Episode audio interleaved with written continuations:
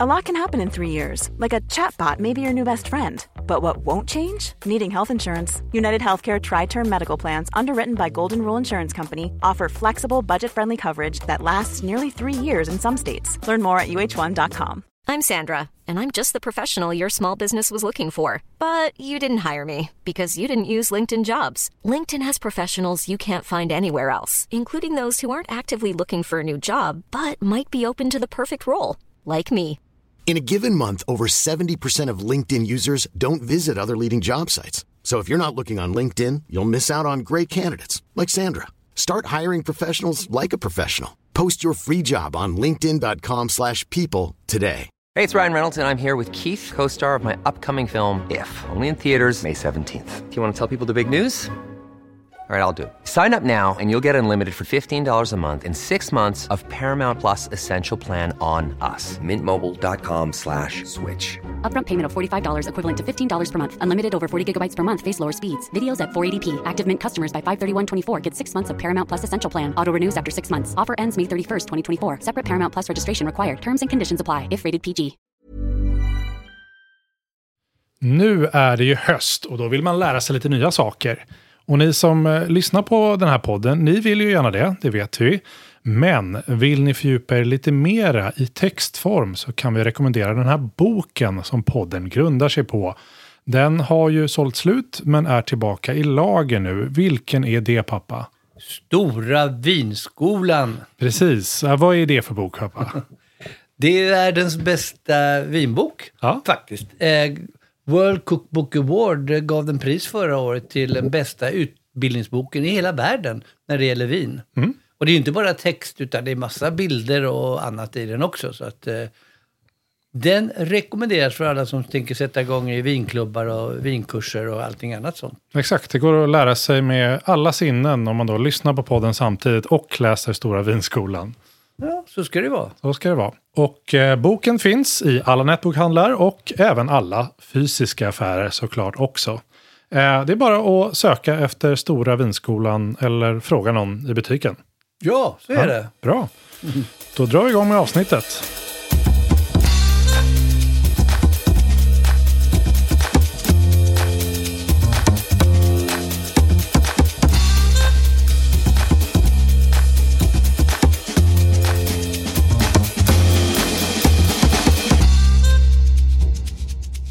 Hej och välkomna tillbaka till det i talande stund absolut senaste avsnittet av Vinskolan. Din djupt efterlängtade podd om vin och Karl den store. Eh, med det ska vi kanske inte riktigt prata om just idag, utan vi ska ut på våra fregatter och jollar och segla oss runt, inte ett land, utan ett helt hav. Och då är det kanske tur att det havet vi har valt är Medelhavet. För även om jag har lärt mig att det historiskt sett har kallats eh, Stora havet eh, så är det ju lite mer överkomligt än till exempel kanske Atlanten. Och vi som tar med dig på seglatsen är jag, matros Karl-Johan och du, överstyrman Mikael. Ja, det Ja. vill jag gärna göra. Ja, Styra seglatsen. ja mot nästa... Som en gammal fenicier vill jag Ja, vara. just det, som en gammal fenicier. Det, det, vi pratade om det innan att Karl den store har ju kommit upp orimligt många gånger i den här podden. Och sen så sa du att på andra plats är det fenicierna. Eh, de kanske vi får träffa senare. Ja, de kommer. Ja, bra. Ehm, så här då, hur tar vi oss an det här avsnittet pappa? Det är ju... Medelhavet är ju en, en stor plats eh, och det är ju många länder vid Medelhavet vi redan varit i. Vad, hur, hur, hur har du tänkt? Nej, men jag, hur tänker vi nu? ja. Jag tänkte så här att eh, de här länderna som ligger runt Medelhavet har ju alla någonting historiskt sett med vin att göra. Mm. Och eh, att prata om dem är ju också att spegla hur det har varit tidigare, historiskt sett, ända tillbaka till eh, många tusen år före Kristus. Och också spegla hur det är idag. Hur ser vinproduktionen ut eh, runt omkring i Medelhavet i de här gamla fina vinproducerande länderna eh, som då inte är, är Grekland, Italien, Frankrike och Spanien, för det har vi ju pratat om. Nej. Eh, och inte minst öarna också som har varit en stor del utav eh, vinutvecklingen i, världen faktiskt kan man ju säga. Ja, men precis. Då, då är det väl så att om man klickar sig in på det här avsnittet i förhoppningen av att få höra mer om till exempel Italien, så finns det ett eget avsnitt om det. Utan här tar vi upp, eh, det här är ju enorma länder och platser vi pratar om, men mindre konventionella platserna Ja. idag. Ja, och inte så betydelsefulla när det gäller vinvärlden. Nej, har varit kanske. Har varit, absolut. Ja. Och eh, ja, men man kan ju säga så här att vi har ju pratat om Georgien och eh, vinets vagga och alltihopa uppe i Kaukasien. Mm. Men faktum är att vinerna togs ju där neråt Mesopotamien och eh, det som man brukar kalla för Levanten, alltså Mellersta Östern, mot kusten. Och det, därför har ju det tidiga vinets utveckling kommit därifrån. Ja. Och därför skulle jag ju kunna säga att då om eh, Kaukasien då är vinets vagga så skulle det här vara mera då dopfunten. Ja, okej. Det är lite fyndigt tyckte Ja. jag. Har jag tänkt till på. Ja. Eh, och varför tänker jag att det kan vara en dopfunt? Kan du svara på det? Eh, ja, jag ska inte gå in på riktigt vad jag tror skillnaden på vagga och dopfunt är. Är det väldigt, väldigt kristet? Kanske. Nej, men dop, dop har väl funnits i många religioner. Eh, jag tänker på vattnet, Medelhavet, en skål med vatten. Man döper någonting. Ja. Och eh, att vinerna har ju då fått sina namn, sitt ursprung, sina druvor när de kom ner till Medelhavet och blev en handelsvara. Okej, det blir mer av en eh, grej på något sätt. Ja. Ja. Och eh, där var ju då våra vänner fenicierna en stor del utav detta. Kan du göra en eh, 10 sekunders version vilka fenicierna är? De är ett folk som, ett handelsfolk som bodde i det som man skulle säga idag är del av Syrien, Libanon, Israel. Ja. och eh, handlade över hela Medelhavet. Mm. Med inte bara vin utan allt möjligt. Det handlade om, eh, ja vad ska jag säga, guld. De bytte druvor eller vin mot eh, guld i Egypten. Färgämnen, metall, glas, keramik, whatever. Mm. Eh, En typ av Hansan i Medelhavet eh, före Kristus. Där, har, där hade vi den snabba versionen. det är Medelhavets Hansa. Ja, ja, men alltså det går inte nog att överskatta ett sånt där handelsfolk som Ja. faktiskt har utvecklat den dåtida världen på ett Mm. sätt som ingen annan hade gjort innan. Men då handlade det här eh, gänget eh, med eh, vin då, bland annat. Absolut. Och Ja. de eh, planterade förmodligen druvor eller vinranker lite överallt längs kusten också Ja. för att utveckla då vinodlingen på de platserna de handlade med. Men då, då gissar vi på att vi är liksom i östra delen av Medelhavet när vi pratar om det här. Nej, men de var överallt. De var överallt. Ja. Mm. Eh, och sen kom ju romarna och utvecklade det hela ännu mera. Ja, vad det gäller vinodling, de tog sig upp ända upp i Tyskland och England som du vet. Men runt Medelhavet så har det ju varit en ständig kamp mellan olika viljor ja, och, att, och inte minst göra vin. Där muslimer eller ottomaner har härjat och stoppat det hela och tempelriddare som tog tillbaka det hela på eh, öarna. Och, ja, allmänt eh, religionskrig och olika åsikter om vad man ska odla för någonting och göra affärer av. just det. Ja, det har ju, det, det hörnet av världen har det ju länge varit olika mer eller mindre giftiga bråk. Ja, och he he hela då östra medelhavet eh, har ju varit en turbulent del av världen. Mm. Och eh, är så fortfarande får man väl säga. Ja, jag med. Under 2000-talet också, så det, det är tufft. Ja, bra. Det, det, eh, som ni märker kommer det bli en hel del eh, lite vinhistorielektion här. Eh, och det kanske vi fortsätter med då in i eh, det första landet du vill prata lite mer om, vilket är Turkiet. Turkiet, ja. Då gör vi det. Mot Turkiet. Turkiet är ju en av världens största druvodlare överhuvudtaget. De var ju en del av det här Kaukasien kan man säga. De ligger ju granne med Armenien och sånt. Eh, Och det var, blev ett utav de stora centra eh, för vinhandeln eh, långt, långt innan i antiken. Och då, då pratar vi om fenicierna. Och trots att landet har varit eh, islamskt har de faktiskt hållit på med vinproduktion nästan hela tiden och eh, gör idag massor av vin men också väldigt mycket eh, mat druvor, producerar Ja, men matdruvor. det- det känns som Russon. Ja, russin, Mer, ja. jag tror jag aldrig har sett ett turkiskt vin i hela mitt liv. Nej, Nej. men det förekom i min ungdom. Ja, det gjorde det. Okej. Ja, Ett vin som heter Beyaz. jaha. som kom från Turkiet. Jag tror Beyaz betyder vitt. Det var ett enkelt, enkelt bulkvin som såldes. Jag drack det kanske någon gång. Ja. Men det är många som skojar om det där ju. Beas. Ja. Men det är intressant, vinland. 1250 olika druvsorter påstås det att det odlas. Men det, där, det är orimligt. Ja, men inte på samma plats. Nej, nej, det är, nej men det är bara allmänt. Ja. I Turkiet är det 1250 olika Ja, vinsorter. ja, men alltså det här med druvvärlden, det kan vi ha ett eget avsnitt om. Den är så, så stor. Ja. Så det, det är otroligt vad mycket det finns som man kan göra vin utav som man inte trodde Nej. för hundra år sedan. Utan, men de, de har överlevt de här druvorna och vinodlingarna. Så att, eh, Mm. Det händer mycket spännande i framtiden bara med tanke på det. Ja. Men eh, idag har de ju närmare 500 000 hektar Oj, druvodlingar. det är rätt mycket alltså. Och gör en hel del, liksom de andra länderna vi kommer till, Ja. så produceras det modernt vin. Och eh, utan att veta då så, alltså, man kan ju gissa på att det är lite som när vi pratade om eh, vissa av Balkanländerna som Rumänien då till exempel.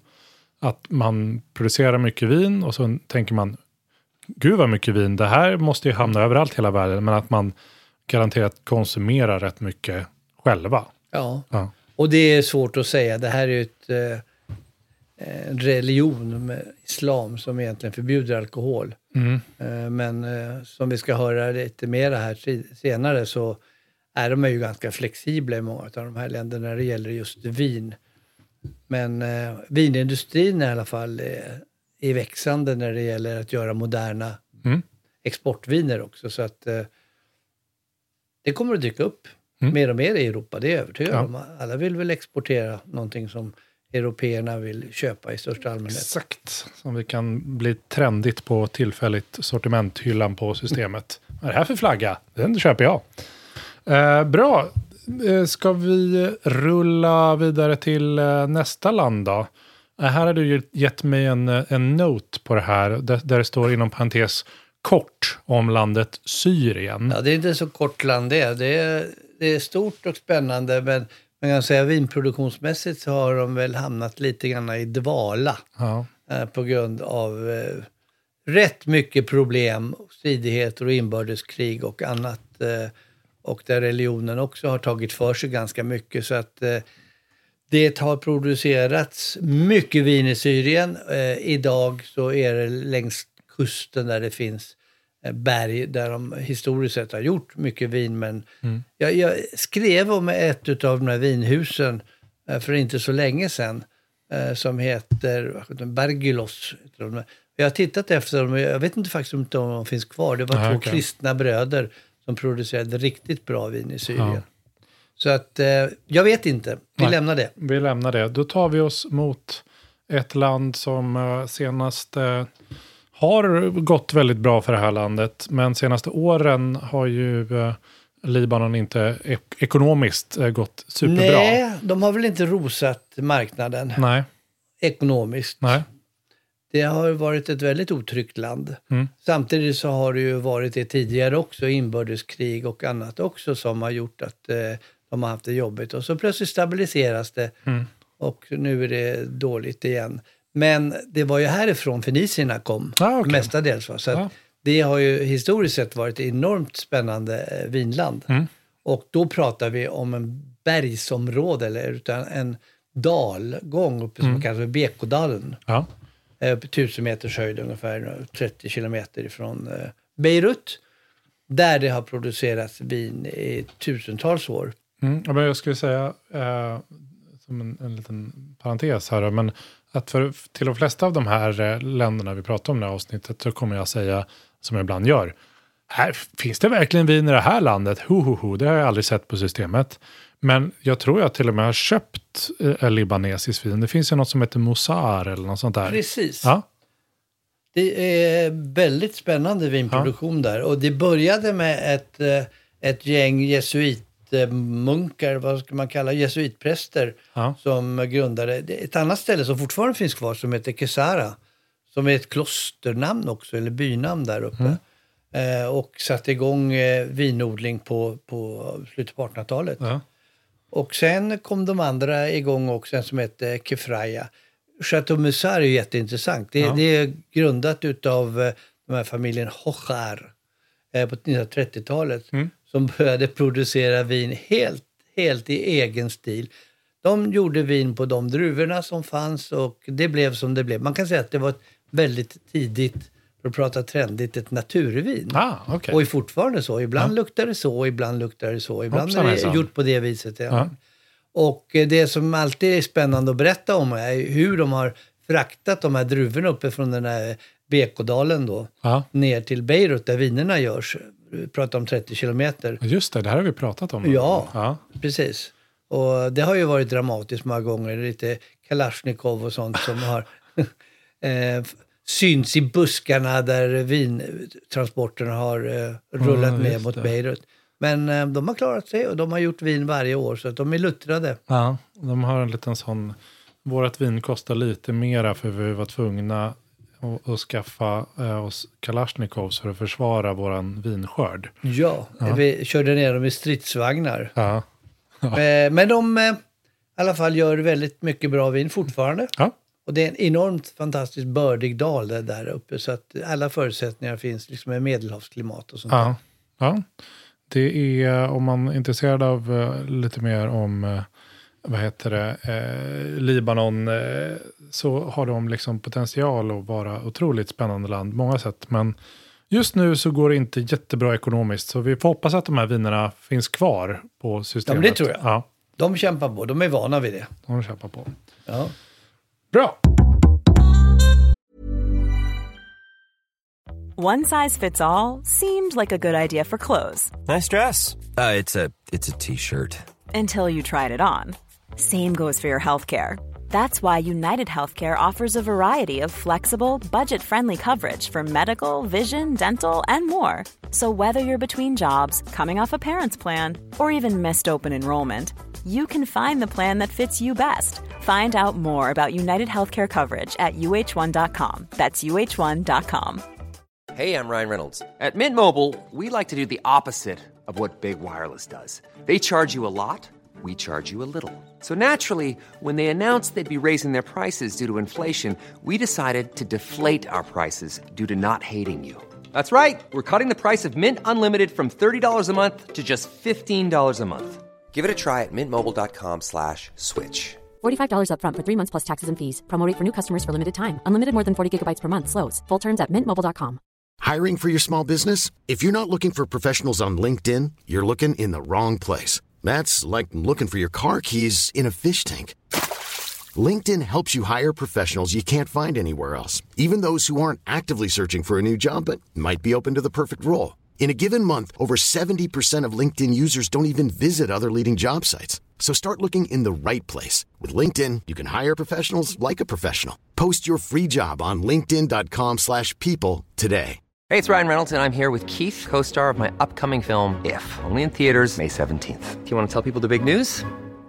All right, I'll do it. Sign up now and you'll get unlimited for $15 a month in six months of Paramount Plus Essential Plan on us. Mintmobile.com slash switch. Upfront payment of $45 equivalent to $15 per month. Unlimited over 40 gigabytes per month. Face lower speeds. Videos at 480p. Active Mint customers by 531.24 get six months of Paramount Plus Essential Plan. Auto renews after six months. Offer ends May 31st, 2024. Separate Paramount Plus registration required. Terms and conditions apply if rated PG. Hey there, it's Michelle Norris. I'm host of a podcast called Your Mama's Kitchen. When I travel, I'm usually looking for a way to find a taste of home when I'm not at home. And one of the things I love to do when I am at home is entertain. And Airbnb allows me to do that. When I was in California recently, I rented a house that had a great kitchen. And when we were sitting around the table, we we're all thinking, we're in someone else's house. Someone could be in all of our homes as well. If you have a home, but you're not always at home, you have an Airbnb. Your home might be worth more than you think. Find out how much at airbnb.com/slash host.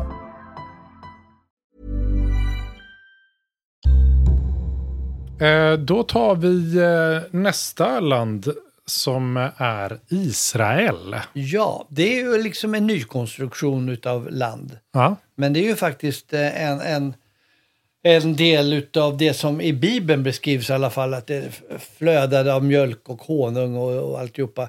Framförallt så ligger ju Israel, alltså dagens Israel, på en, en historisk då handelsväg mellan Mesopotamien och Egypten, som vi vet.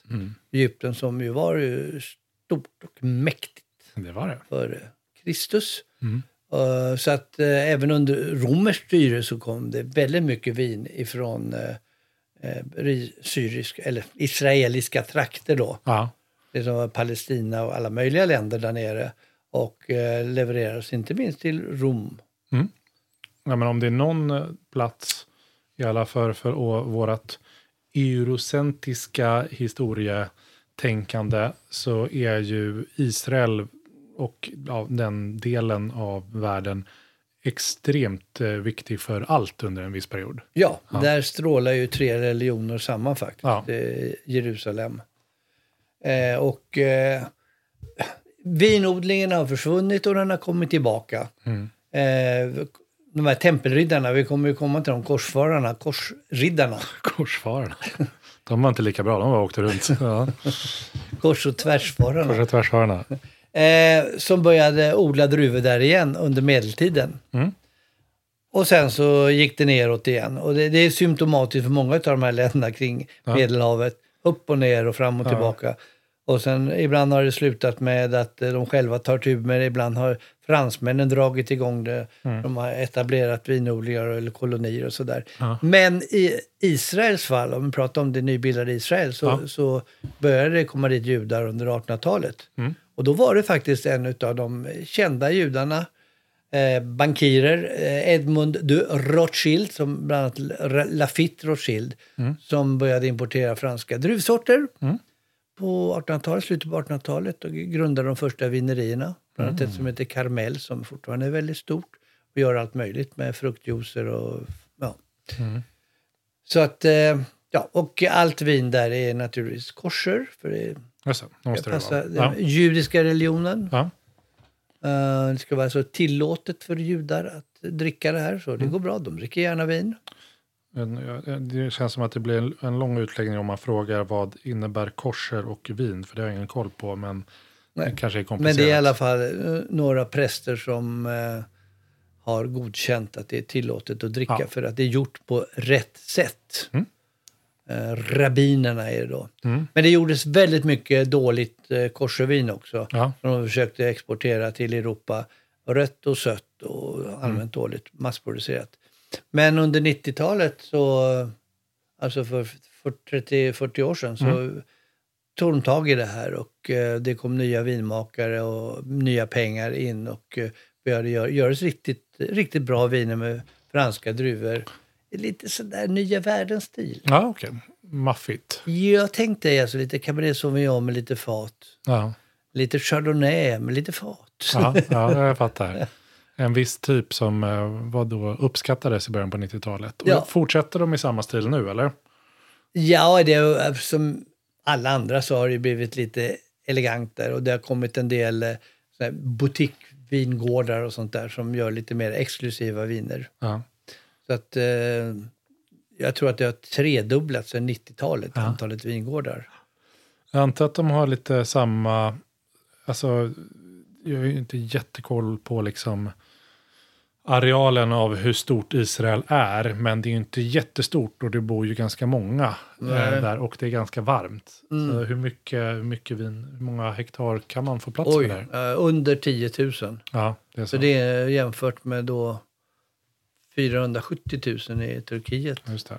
så är det ju väldigt lite. Ja. Och det, det, är liksom, det är ju lite problematiskt eftersom det produceras rätt mycket på så att säga ockuperad mark på Golanhöjderna. Mhm. Och det är ju lite diskutabelt för världssamfundet att säga om det är israeliskt eller någonting annat. Ja, det. Så det brukar stå som ett neutralt land. Jag vet inte. Det, det du kan googla det på Systembolaget. ja, precis. Det blir jättesvårt helt plötsligt för den där flaggan som ska finnas på varje Ja. grej. På, Ja. De bara, ah, det gör vi nu. Ja, Ehm, men vi lämnar det. Vi lämnar det. ja.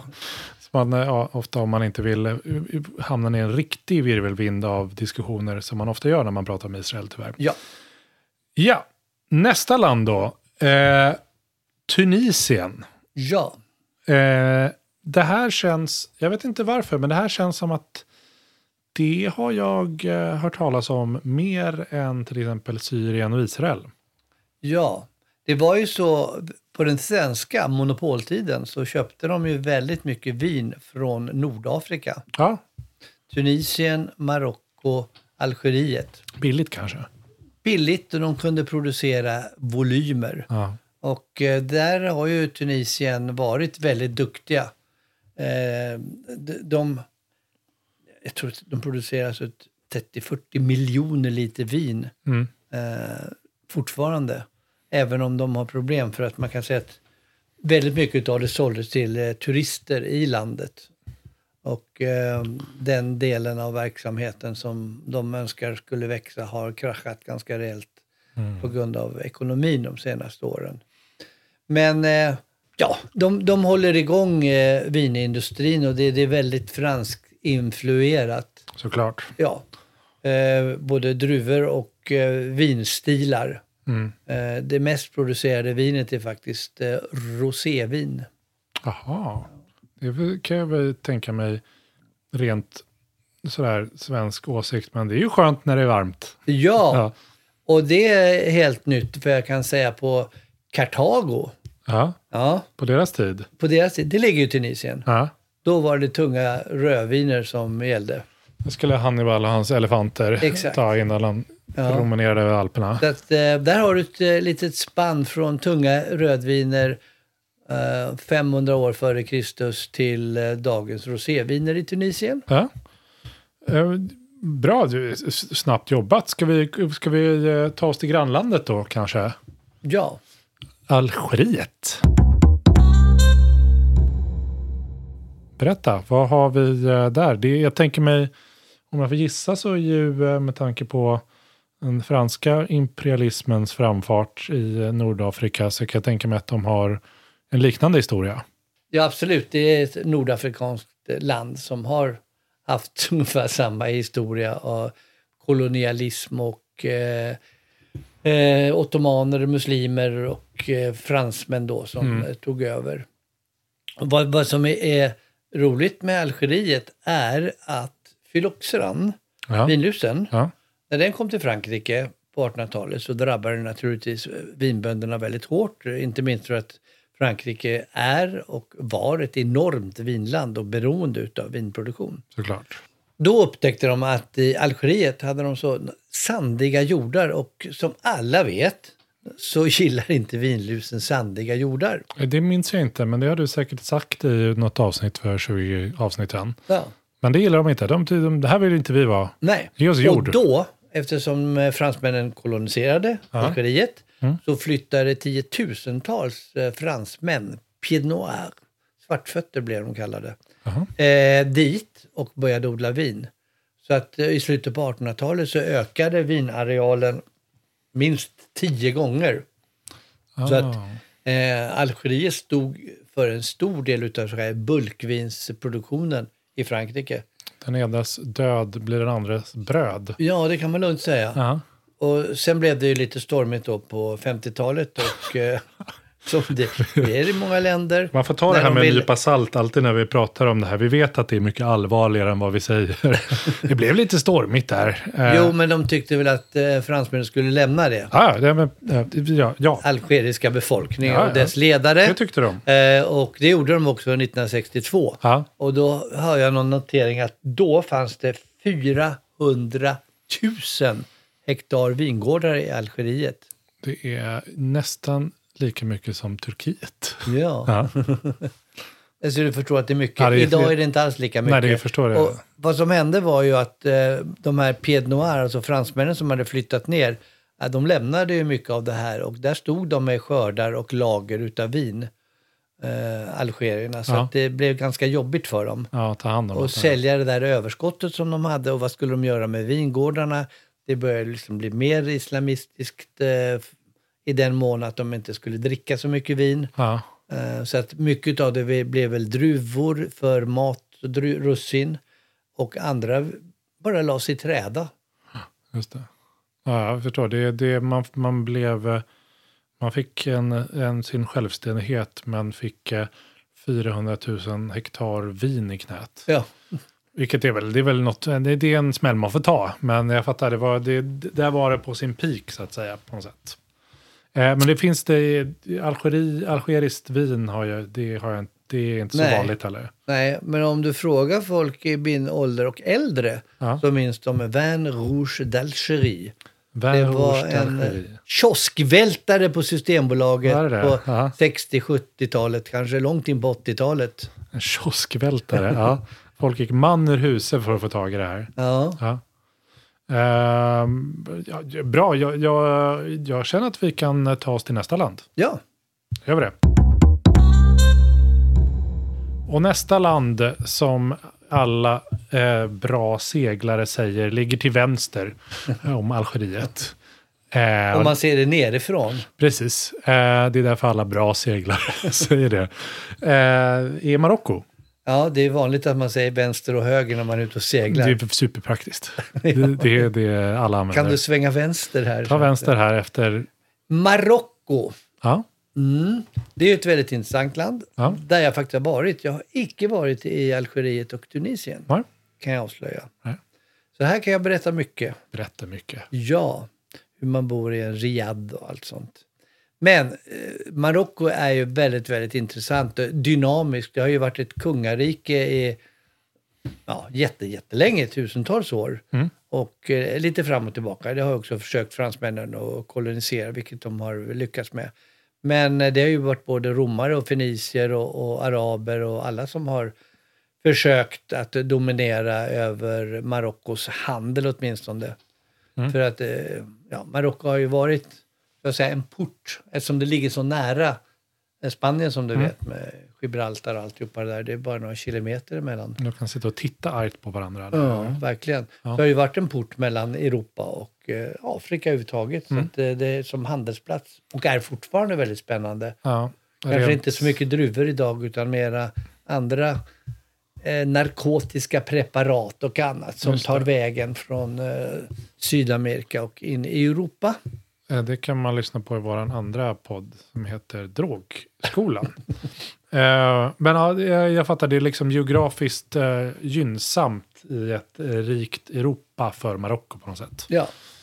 Och de har ju producerat vin. Både Algeriet och Marocko har ju ett berg, Atlasbergen, som är både högt och stort och brett.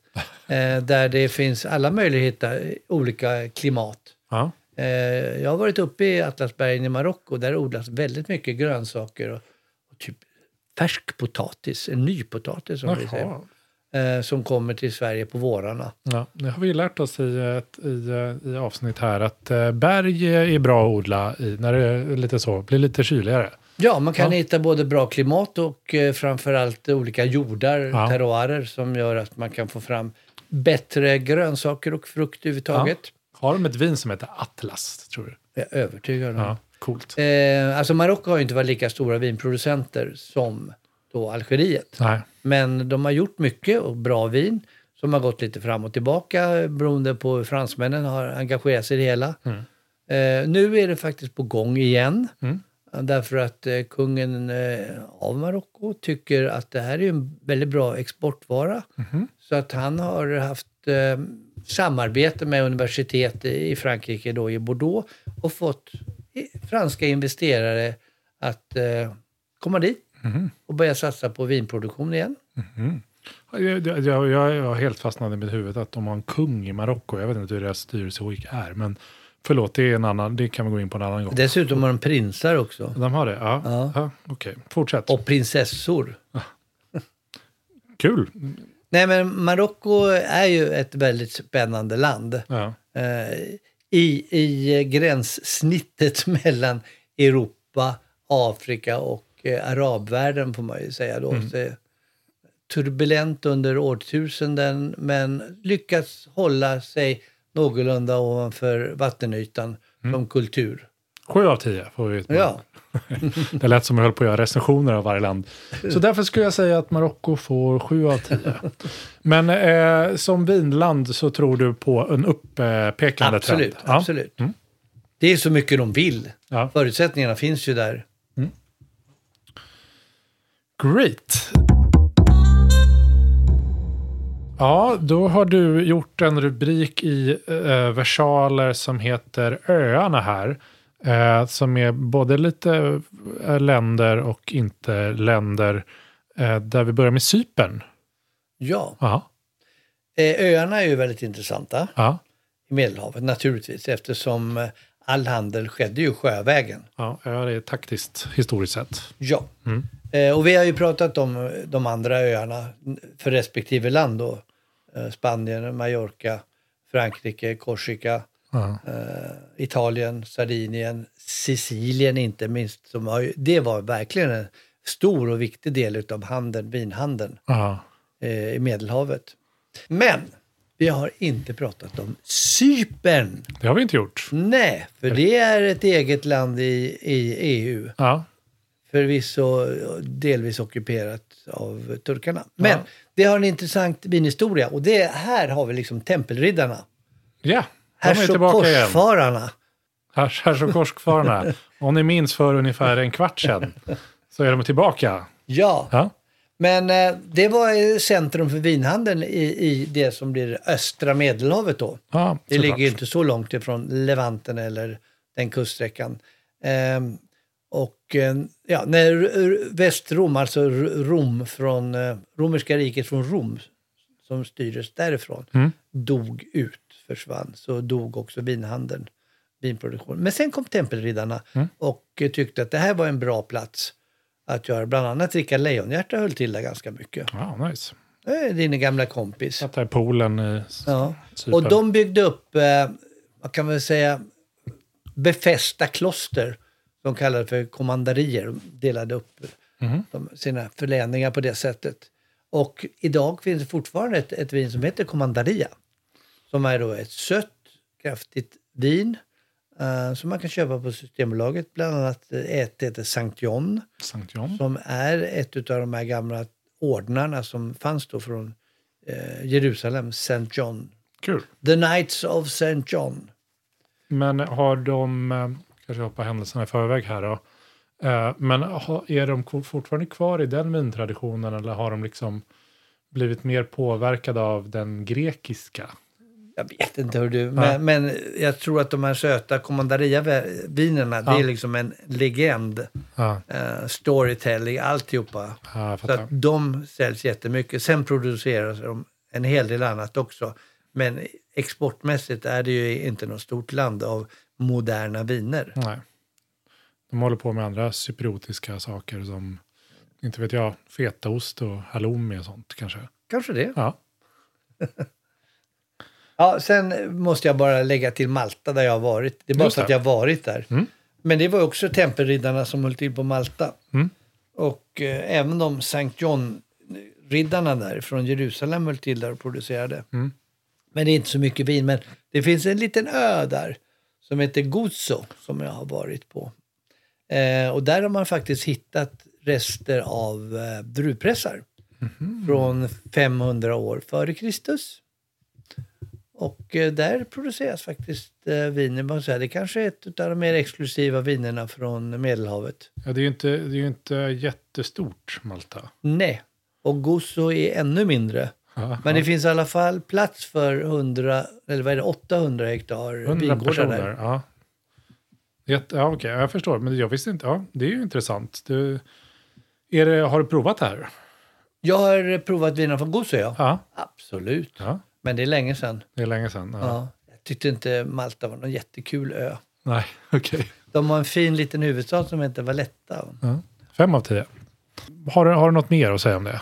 Och Malta? Ja, Ja, jättemycket. ja. ja du har det. Ja, du har ju varit där. Ja. Ja.